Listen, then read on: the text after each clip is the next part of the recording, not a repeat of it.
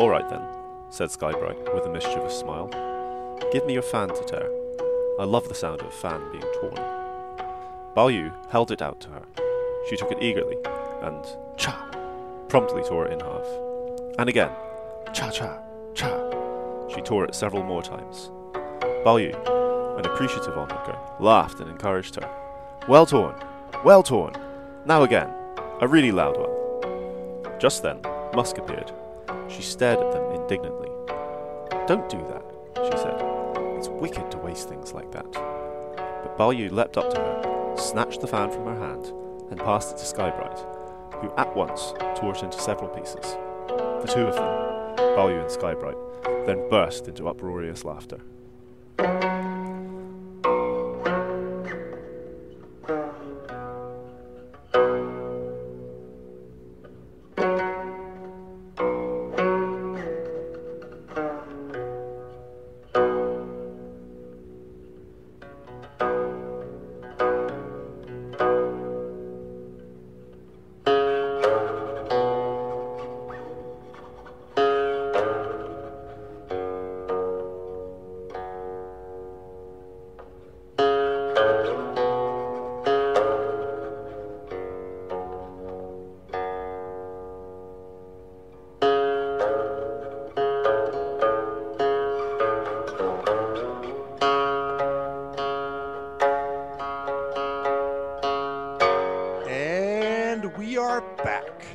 Uh, greetings, everybody. This is another installation of Rereading the Stone.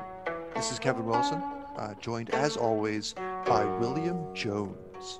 Hello. How's it going, Will? Ah, good. I had my second vaccination yesterday, so feeling like the Terminator. Nice. How about you? F- okay, yeah. Uh, I also, I'm also fully vaccinated and full power, and so, so how about this uh, chapter 31? Uh, Yeah. you know, this is another kind of a hot summer day chapter. Uh, it's peak sun, and I, I'm starting to feel the uh, I'm starting to feel the heat here in Southern California. Uh, I imagine Hong Kong is uh, similarly sweltering. Yeah, it's the same. We entered the summertime, um, and from here until maybe October time, it's just going to be unbearable heat. Uh, right? It's I- find it's hard to think sometimes when it's too hot. Yeah. And actually, for the for audio quality recording, I have to turn off the. Uh, I I have a like a a window air conditioner, but I, I turn it off, you know, because I don't I don't want that to affect the uh, the recording. And so, if I like faint at any point in time, um, maybe it's because of the intensity of the the dialogue. Mhm. Uh, The depths of feeling that are stirred. right. So this is chapter thirty one. Uh, Yeah. A torn fan is the price of silver laughter, and a lost qilin is the clue to a happy marriage. Um, this is kind of a shorter chapter, uh, but there's it's it has some again. I've said this before, but it has some highly iconic scenes, including the uh, Hmm. um, the famous fan tearing incident. Uh, so I'm looking forward Mm. to uh, giving our spin on that. But before we do that, how about we give the? Uh, do you have a recap uh, prepared? Sure thing. Yeah. In the last chapter at the beginning, Bao Yu and Dai Yu, our, you know, two of our central characters, they had had a blazing argument and still not made up. Uh, so he goes around to apologize to her, uh, but ends up inadvertently making it worse, uh, leaving them both uh, quietly crying. Um, and at that moment, they're interrupted by um, Wang Xifeng, you know, one of the most important women of the household, uh, a kind of uh, a dynamo full of energy and, and kind of managerial zeal. And she mistakenly thinks that they've made up, and so she grabs Daiyu by the hand and drags her off to see grandmother Jia with Bao Yu following. Uh, while they're there, there are some other members of the household, including his other cousin, uh, Baochai. And while there, he manages to put his foot in it again and insults her. She subsequently leaves, and he's left alone. Um, wandering the, the household in the hot midday sun, he finds his way to his mother's chambers, where he finds her having a, an afternoon nap, and her maid Golden kind of softly massaging her legs while she sleeps. Uh, Baoyu strikes up a conversation with her with a kind of sexually suggestive uh, undertone. Uh, Golden initially kind of not dismisses him as such, but kind of tries to uh, tries to push him away uh, before beginning to play along. Suddenly, Lady Wang overhears, and in anger at this supposedly shameless behaviour, uh, sits bolt upright, slaps her across the face, and sacks her on the spot. Um, meanwhile, Bao sneaks away to the garden.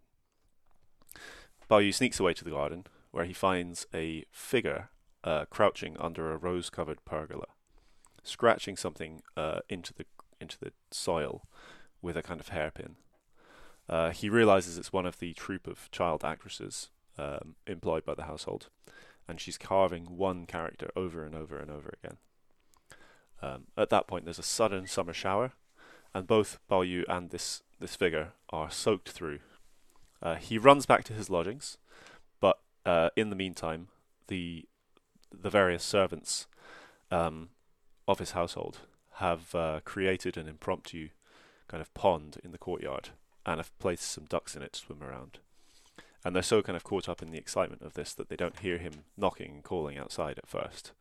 So by the time somebody goes to let him in, he's in a very foul mood and he kicks out at the person who opens the door, uh, which turns out to be his closest maidservant and sometime lover, uh, Aroma uh, Xiren. She acts as though it was nothing, but we later see that she has been coughing up blood from the injury. And that's where that chapter ends. At the beginning of this one, we're still in the same scene. Uh, Baoyu is very concerned about the, the blood that she's been coughing up. He wants to fetch a doctor there and then, but she tells him not to make a fuss and to wait until morning. He agrees, and in the morning, the doctor prescribes some medicine for her, and we leave it there. Uh, that day, Lady Wang, uh, Baoyu's mother, uh, hosts a lunch, but the atmosphere is very tense due to uh, recent events between the different characters, and so the whole thing wraps up rather quickly. Baoyu returns to his chambers to change clothes, and he ends up in a, a really blazing argument with his maid, Skybright. Um, Aroma, who we previously mentioned, tries to intervene, uh, but only makes it worse.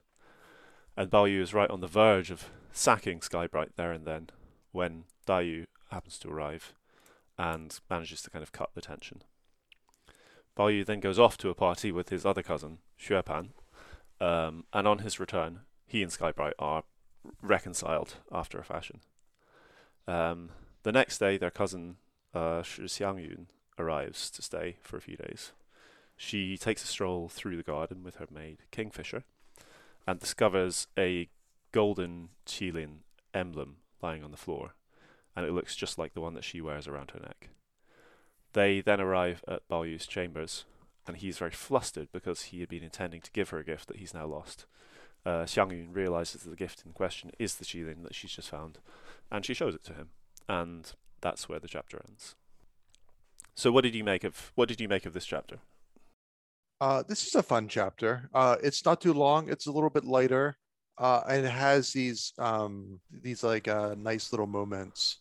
The tearing of the fans is always sort of stuck in my uh, in my head, and, and, so that's kind of a, a really kind of um, poignant scene. Uh, yeah. And and the discussion around it's interesting. You see a little bit. We can talk about this a little bit of the uh, sort of a philosophy of life and what how value is constructed. You know, it's almost like a value theory, um, using the question of the, uh, the the value of a fan versus the price of a fan, that kind of thing.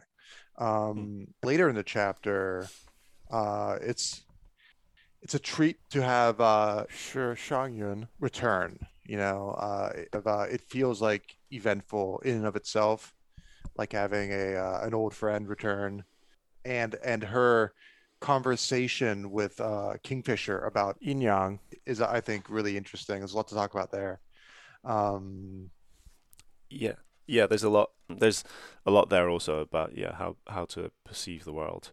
Yeah, I agree that she her her um, arrival is very um, keenly enjoyed by Mhm. everyone. You sort of feel like she's kind of everyone's favorite cousin. Yeah, yeah, she has a lot of um especially because um there's been so much like um acrimony and uh kind of uh petty squabbling that her her uh, arrival feels like a, a kind of a um a palate cleanser, a, a breath a breath of fresh air, which I guess I guess that relates to her name a little bit, right? Um, so it's like a a a pleasant cloud after some stormy developments.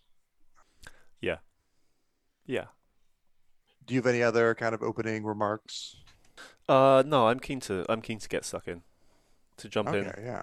take a look at the uh, take a look at the content.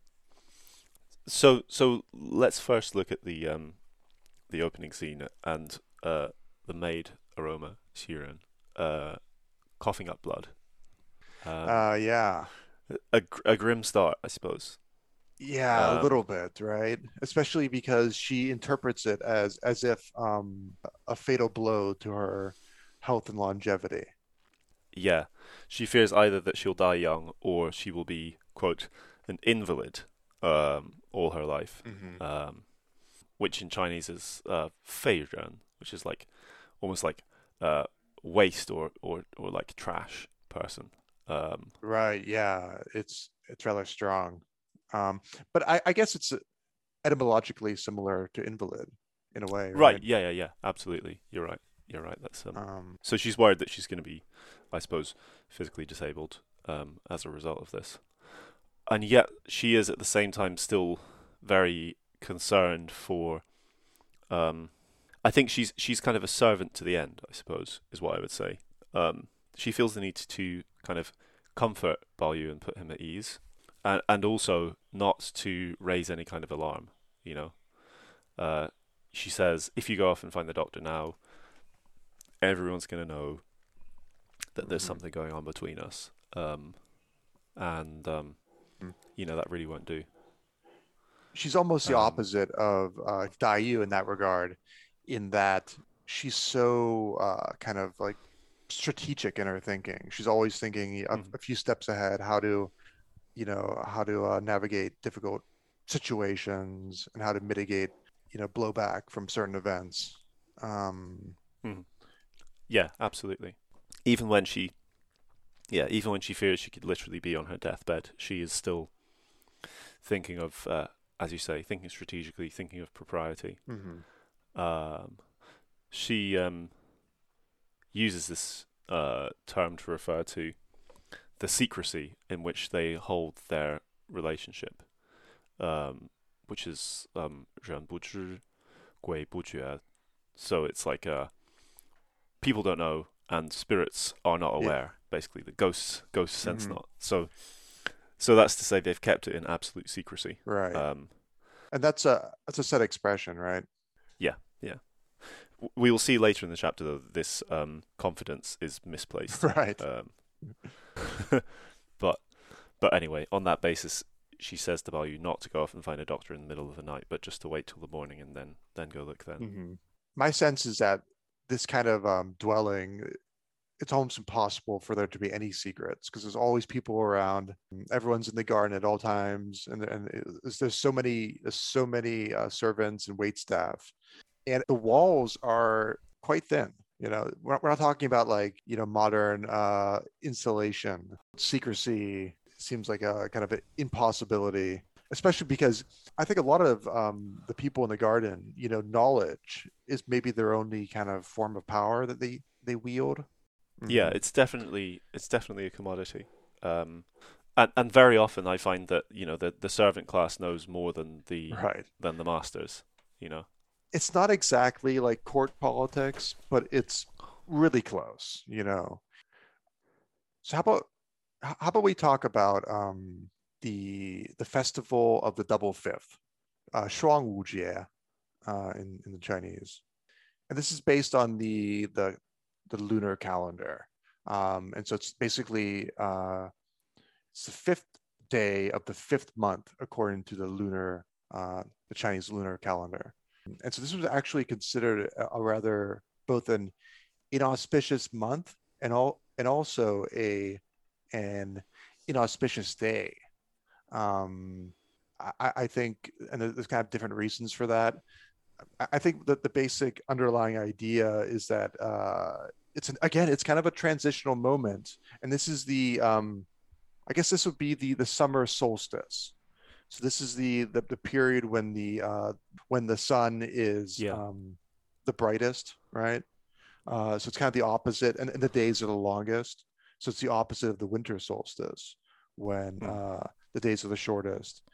Um, and so, in terms of the yin yang system, which which is going to be discussed later in the chapter, um, it's kind of a period of imbalance. There's too much uh, supposedly masculine yang and not enough. There's too much yang. Yeah. Right. Um, it, Which is presumably why everyone is arguing all the time. right. Right. It's kind of like They're overflowing with yang. Yeah, it's the like the uh, the non-material version of like uh, homicides go up on during a heat wave kind of thing, and and so the uh, this festival is coming up, and I, speaking of liminality, they they mention how you know in the doorways, so in this you know, transitional space, uh, there are various flowers have been placed. Um, in the Hawkes, it's calamus and artemisia Yeah. which again has a kind of uh it's a kind of a traditional belief that this will ward off evil spirits maybe not dissimilar to uh, some other things we'll see in other cultures in western traditions you have the horseshoe above the above the threshold um Yeah. you see some similar kind of uh cultural forms and apparently uh, uh the the the calamus flower that's mentioned it's it's said to be to Mhm. look like a sword and so there's a, uh kind of a Oh, cool. apotropaic effect where you know it looks like a sword well that's a good thing to um to ward off evil spirits um and maybe the smell also it, has like a, a garlicky smell which uh, kind of reminds you of using garlic to ward off vampires Yeah. Yeah. That's really interesting. I hadn't known about that. and that's kind of the, the some of the uh, the cultural backdrop. And so th- there is going to be a uh, a little party that they've arranged.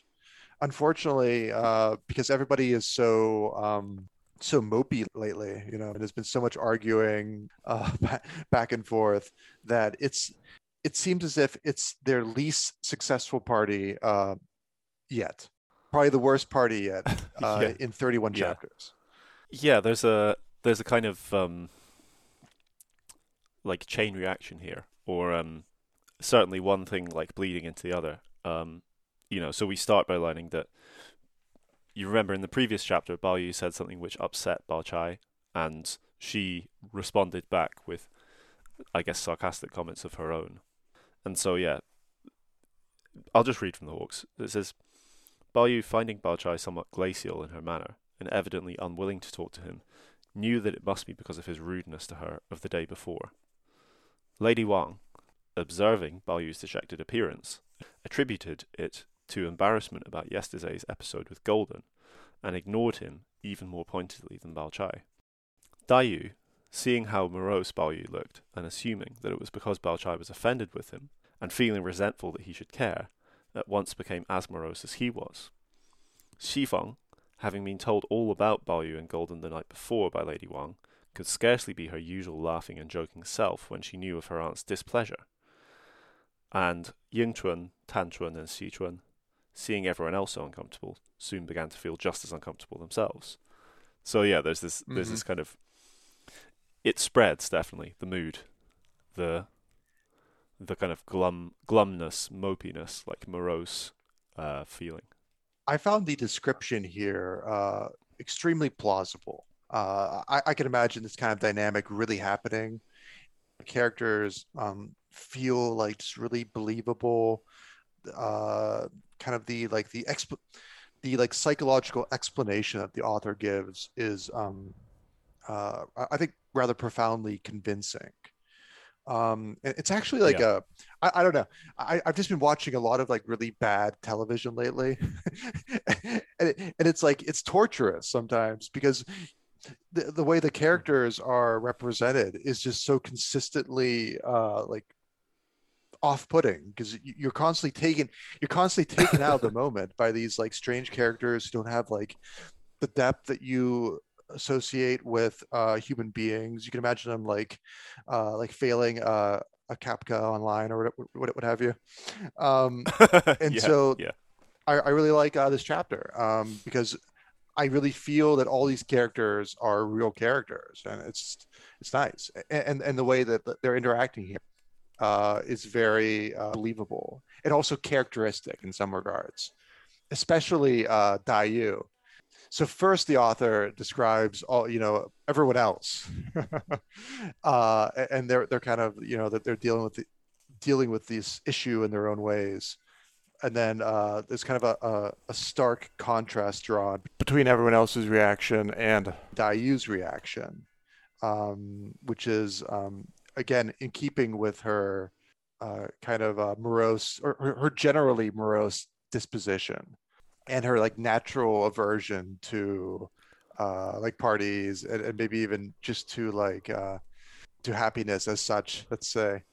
And so we yeah like a we get this good comparison of the the the character of those two, right? Of uh-huh. Daiyu and and Baoyu. Uh, I, I don't know what, how you read this. I read this as a uh, like a sort of a lighthearted um like satire of Daiyu. Um, right? Like it's. I think I think there's definitely some there's a lot of truth in it though. You know, she. I know exactly that kind of that type of person, the one who doesn't really like having to see other people and um, when the time comes to leave a gathering or you know something you've been dragged along to, they're secretly happy, but they know they can't let it show. Uh, okay. You know, so she's described as uh, xi san, bu xi ju. So xi san is like to be to enjoy or be happy at, at parting or mm-hmm. being separate, and bu bu xi ju is like to not enjoy coming together. You know, like yeah, the mm-hmm. um, so it's not necessarily that she prefers her own company, but she certainly isn't a terribly social mm-hmm. extrovert kind of person. Um, but it's it's interesting how also this is connected to to flowers. Yes, and, and to her, her kind of her like general philosophy of like you know the viewpoint that like what the problem with happiness is that you know once you reach this peak you'll never be able to reach it again and, and so it like the uh, the um, the climax like presupposes uh, the yeah the, uh, the the come down as it were. Yeah, the subsequent decline, right? Which which you can see like uh, like this kind of uh, lends itself toward the uh, almost like an anti-natalist like what's the point of life? You know? Uh, you know you only feel pain. She's um she's definitely like a glass half empty person maybe yeah. Uh, but the way it's presented in her character, um, I think it's uh, I, I, think it's kind of endearing because it like kind of shows you that you, you could imagine these same ideas being you know like presented in some kind of like really stuffy um, super serious text and you'd, you'd have to be forced to sit there and like take it seriously um, you could imagine also you know maybe even in like i don't know even like Camus or something, where you would have like uh, this mm. kind of like this like existential seriousness. Uh, and, and, these same kind of um, somewhat trivial ideas would be would be presented with this like um, with this kind of like rigor to them. Uh, and as a reader, you, would be forced to sort of like nod your head along. But the way it's hmm. presented in and go, oh yeah, yeah, yeah. But the way it's presented in Daiyu's character, it's uh, it's I, I think it's uh, it's not as yeah, it, it's like more manageable because it's like uh, at face value a bit silly. I don't know. That, that's my read of it, at least. I guess so. Yeah, yeah. I think I think that it's relatively light-hearted, but it is interesting nonetheless in drawing out the distinctions between their characters. Um, she, she, you know, she being very much the be kind of mopey, never really see anyone, and Baoyu being, uh, you know, always enjoying seeing others and socializing and and um and such like but also like betraying a certain kind of um a kind of like slightly idiotically um optimistic or playful attitude towards life. Um, yeah. You know, he's described in the Chinese as Ren. Uh, his character, right, like or his kind of attitude is Ren Chang Ju Bu San, Hua Chang Kai Bu Xie. So he wished that I guess people could be together constantly without ever having to part, and that the flowers could bloom perpetually without ever needing to wither, without ever having to wither. Mm. Um, and and his attitude is basically, you know, enjoy the present, enjoy your current pleasure, um, and if there is some hardship that follows it, well, that's unfortunate, but there's nothing you can do to avoid it. Uh, that's just that's just the price you pay. And yeah, almost. I don't know if you felt this way, but this attitude seems to me something like a golden retriever chasing after a tennis ball. Um, you know, because of this difference in personality, when the party breaks up, Daiyu is secretly happy because now she can, you know, now she doesn't have to spend time with all these people. But Bao Yu, by Mhm. contrast, is rather uh, disheartened Yeah. and sad Mhm. to be leaving, and that that I think frames why the next scene plays out in the way that it does. Right. Um, especially so you can imagine he's disappointed. It's too hot outside, and then uh, all of a sudden, Qing Wen has um, she's just, she's just sort of um, a bit careless. Uh, she drops a fan and she snaps it. Uh, and this is kind of the the trigger for their their argument. Um, it's kind of an excuse also for Bao Yu to uh, kind of uh, emote, you know, sort of express how he's already feeling. He has he has kind of a um, uh, a pretext. Yeah, he he kind of lets off steam at her almost. So yeah, he calls her kind of idiotic, Right. Yeah. Chuan and Clumsy or Uh, yeah, like yeah, and and asks her, you know, if she'll always, you know, what's she going to do in future? Will she always be this kind of rash and Uh-huh. foolish in, in future when she has a household of her own? But she lashes right back at him, doesn't she? yeah, yeah. She's not, you know, maybe she also is affected by the this like this sweltering weather. Um, or the, Mm. there's things happening that we She's that we don't she know about, not. you know, in, in her life. Yeah, she's not in the mood to be pushed around. Definitely. and so she yeah she's she snaps back and making it apparent that she knows all about the kick from the other day uh, the kick to uh, Hua Xiren aroma references that Mhm. kick in a way that kind of um, is is for him a bit of a you know jab So I mean, I mean, it's it's clear, you know, Aroma is the favored maid, and she gets a kick. So an unfavored maid like me must be in line for Mhm. much kind of much worse. Is is that it? Um, and she also goes on to say, you know, I trod on this fan by accident just now, breaking it, but you you you're always breaking bowls and cups and and things. And we know that yeah, on at least one occasion, um, in anger, Mhm. he's he's thrown a cup at the floor and smashed it. Mhm. But you think this is probably not a one-off? um, and so this this kind of escalates pretty quickly.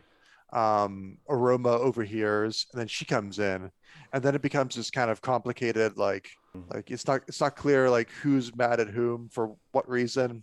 It's just like a a, a general um, uh, airing of discontents. Yeah, there's this kind of three-way three-way argument between yeah between them. and that's referenced in the text. Aroma at one point is like, "What are you angry at me or at um, uh, you. Yeah, and it's clearly a lot of resentment toward Aroma for being this kind of higher status servant, maid, or what have you. We discussed that before, but it, it comes out again here in this scene. Yeah, we see in a couple of chapters that this I think does become official, but at this stage she she has no official distinction between her and the rest of the maids. But they feel like perhaps she carries herself with particular airs, um, or she gets uh, treated more favorably. Um, but but yeah, yeah, yeah. So she she because of her uh, relationship with Baoyu, she yeah enjoys perhaps like preferential treatment, I suppose, uh, and this maybe engenders resentment among the other maids who th- think that she's you know acting like she's too good for the rest of them or she's special somehow. Um, Mm-hmm. when we said before that Aroma thought that you know they they had maintained absolute secrecy in this um in this sexual relationship that that, that she and Baoyu have, uh, it's cl- Skybright makes very very clear here that actually everyone knows about it. Um, you know, you, Right. you think nobody knows, but You don't fool me. And then uh, there's a few kind of really interesting things that kind of are let slip uh, in this in this section that I wanted to highlight. Mhm. Let me see here.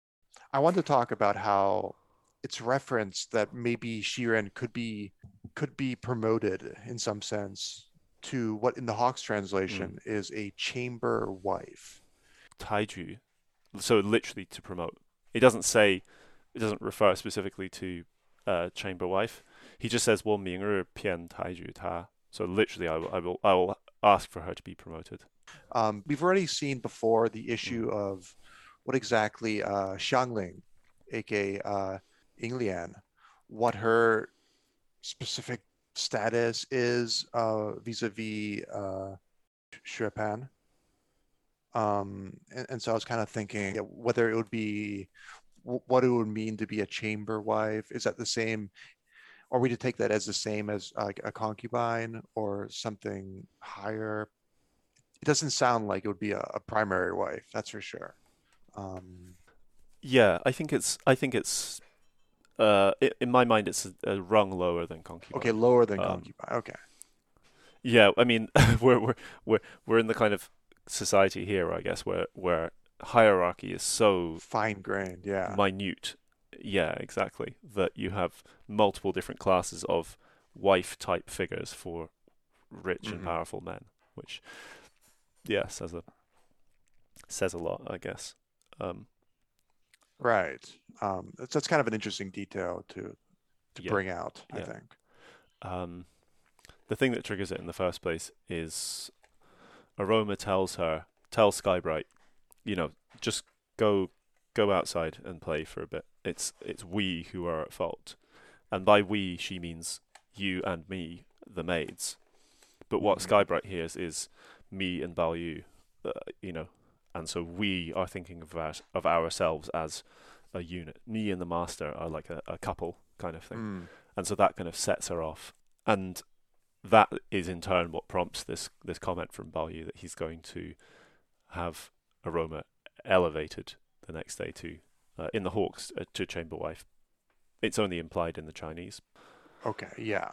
And so things escalate even further um, in, until Bao Yu, he starts to threaten Skybright, uh, Qingwen, with, uh, I guess, ousting her from the residence. Yeah, he's th- he's threatening to sack her, isn't he?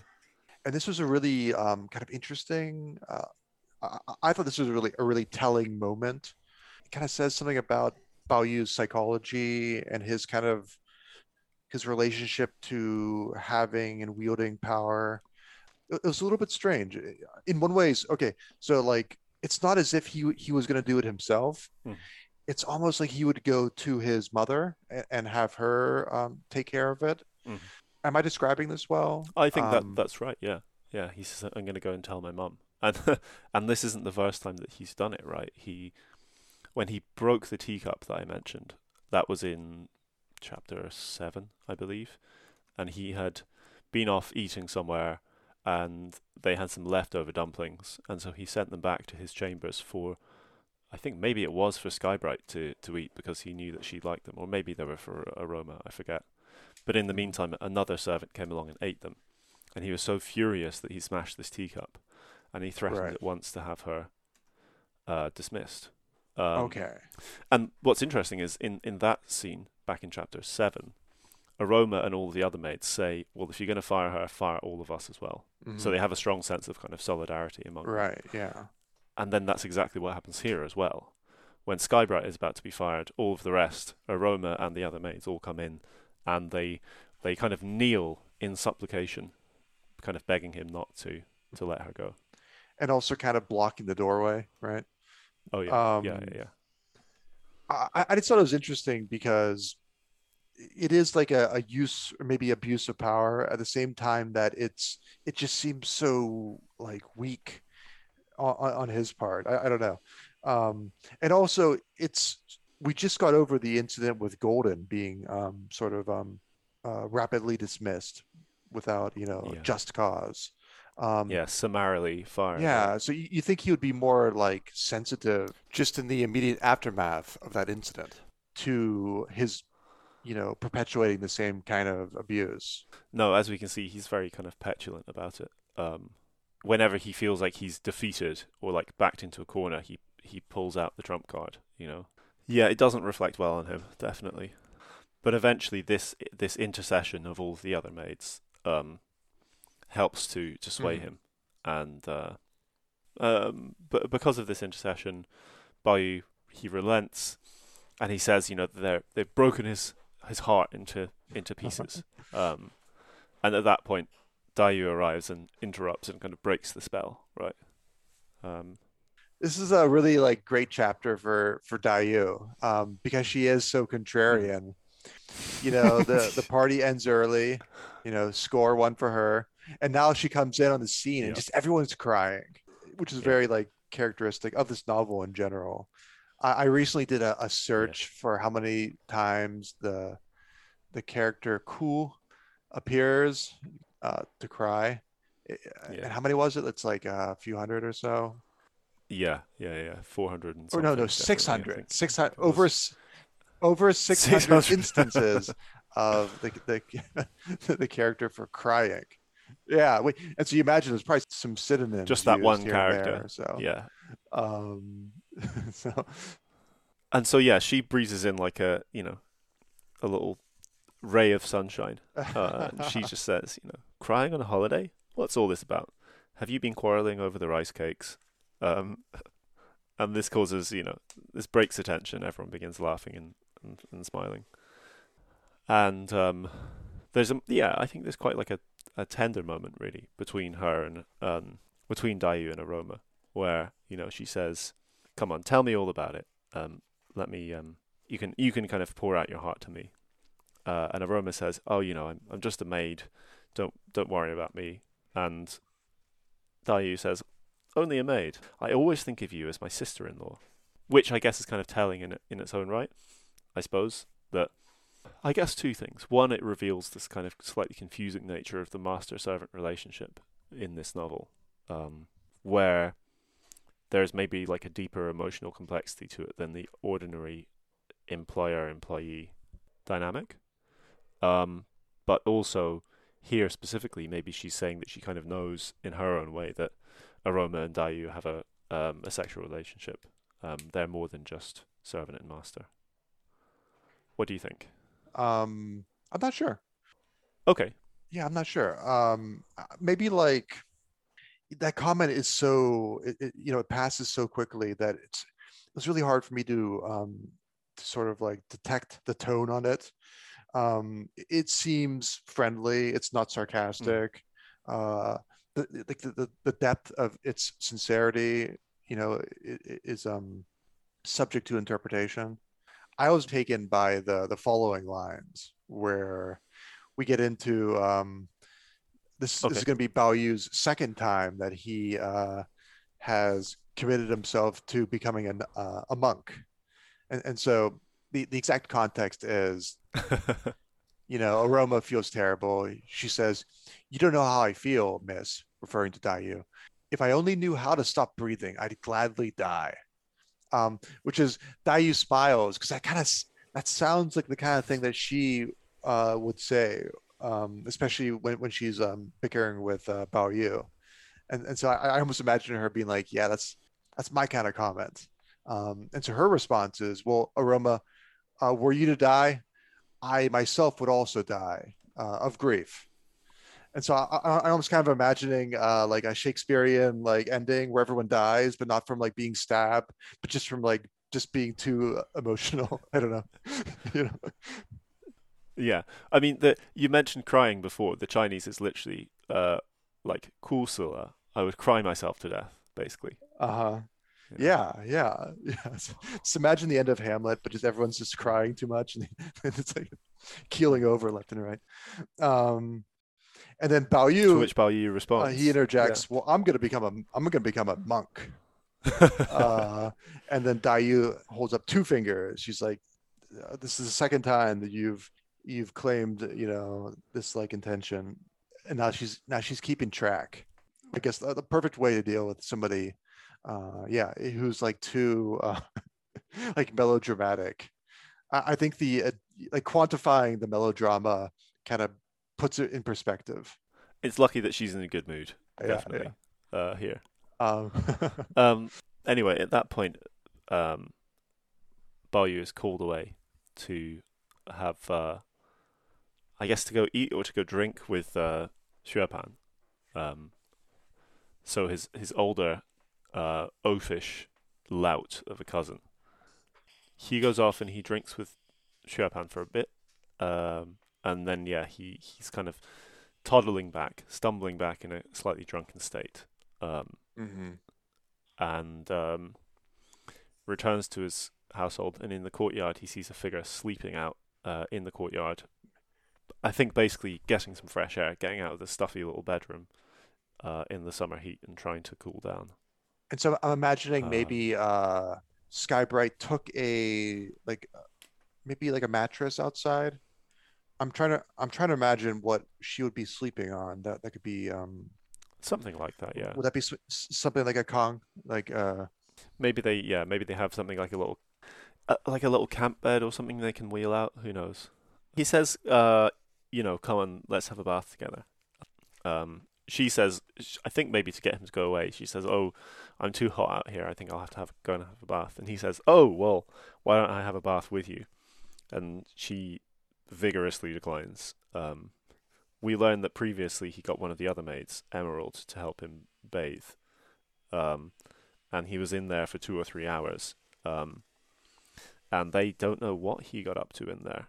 Um, but yeah, eventually, um, she says, "Oh, actually, ah, it's getting cooler. I don't need to have a bath. Um, why don't I wash and comb your hair?" And somebody, one of the other servants, has just sent round a, a, a bowl of uh, fruit on ice.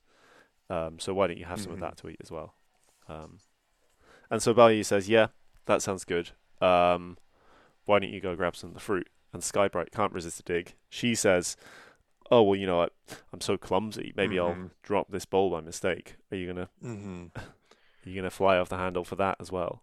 And this is where it kind of uh earlier I mentioned that you you get kind of a um like a theory of value almost in this chapter. And here Baoyu's comments kind of uh, approach that. So maybe I'll read from the Hawkes here. Referring to a, a fan, uh, Baoyu says, If you want to break it, by all means break it, said Baoyu. Things are there for our use. What we use them for is a matter of individual taste. For example, fans are made for fanning with. But if you prefer to tear them up because it gives you pleasure, there's no reason why you shouldn't. What you mustn't do is use them as objects to vent your anger on. It's the same with plates and cups. Plates and cups are made to put food and drink in. But if you want to smash them on purpose because you like the noise, it's perfectly all right to do so. As long as you don't get into a passion and start taking it out on things, that is the golden rule. This is a very kind of an odd comment. H- how did you respond to this? Um, I was really quite confused by this. Partly because he himself has a habit of breaking things when he's angry. But also, it seems such a strange distinction to draw that you should be allowed to break things if it brings you joy, but you should not be allowed to break things if it gives you relief from anger. uh-huh. Um, And and what like what's the moral what's the kind of moral or philosophical reasoning for this? You know, why is it so terrible to break things out of anger? what Hawkes has as the golden rule is uh, ai wu, which is literally love things, right? Um, and sometimes the longer version of that is the expression Renmin ai wu. I believe ai wu uh, appears in, in the Mengzi. So it's kind of a Confucian idea of a kind of a universalized, you know, a, a, a kind of benevolence, Ren. So if it's Renmin ai wu, so you you Ren people and then you love I things. But it's kind of a, just like a kind of a respect for all of you know nature, both living and non-living, maybe. And so you can see how that's kind of similar to what Hawk says is the golden rule.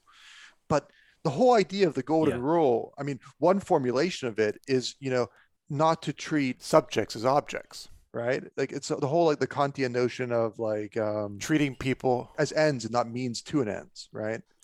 It it just seems very confused to me, definitely. Yeah, yeah. And I- I think it's the author's intention, maybe to it's a it's a it's a critique a little bit. I, I get the feeling that Bao doesn't necessarily understand what he may have read, or or Okay. he's a bit drunk at this. And he's maybe not making a lot of sense. Mm-hmm. Mm-hmm. Anyway, so she says, Skybright says, okay, well, I really love the sound of a fan, like a paper fan, tearing. So she asks for his fan, he gives it to her, and she rips it with this kind of pleasant tearing sound. Right. Yeah. Um, and you can imagine that that would be a nice sound. You know.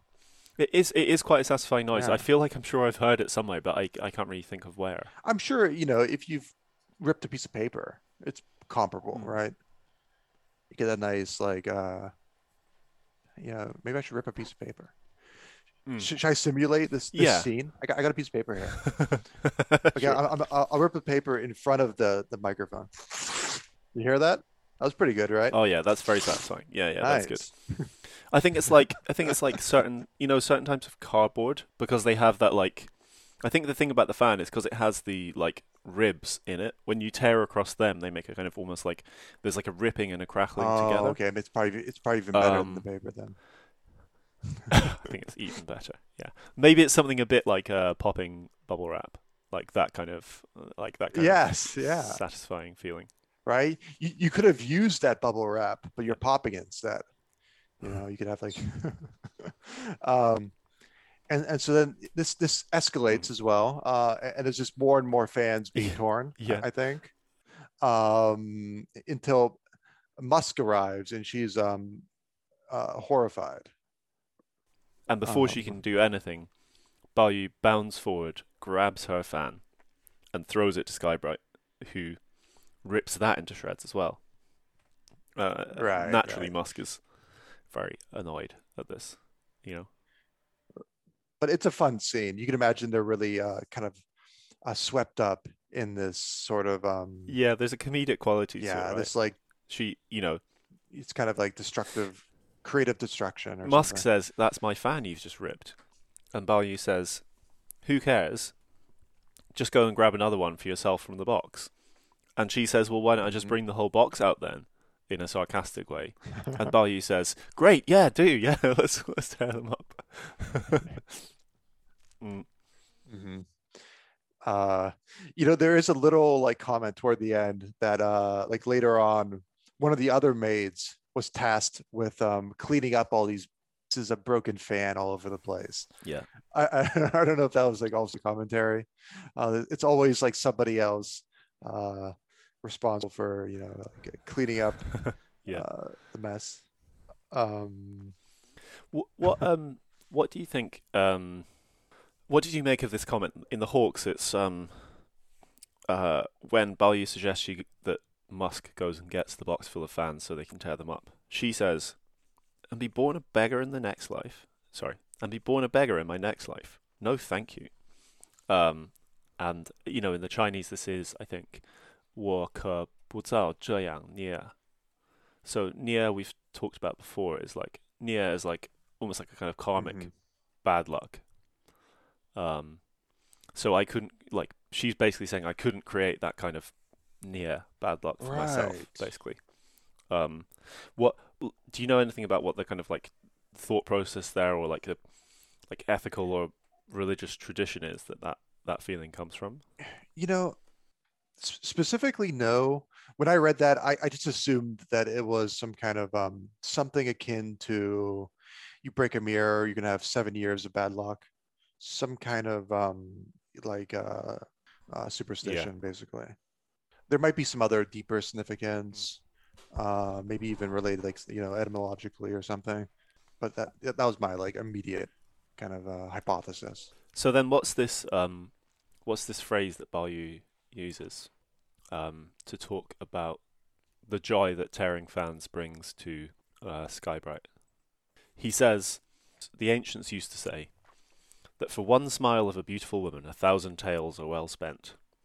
So yeah, in the Chinese, 古人云,千金难买一笑. So mm-hmm. that yeah, the, the old the old people, the ancients said, a thousand gold for a thousand gold, it is difficult to buy one smile or one laugh, I suppose. hmm Um, And so, for the price of a few old fans being torn, he thinks that this smile has been very, uh, very cheaply bought, or very, Yeah. it's very reasonably priced. Yeah. The, the, the previous comments were just sort of interesting, kind of bizarre. Uh, but this one seems uh, on the mark. So this this just ties back to the um, the the first subtitle of the chapter, um, which is yeah a, a torn fan is the price of silver laughter. Um, And actually, uh, I, guess Qianjin Nanmai is a, uh, a, a set expression, a four character uh, set expression. It's kind of Yeah. priceless. I thought like yeah, th- exactly exactly.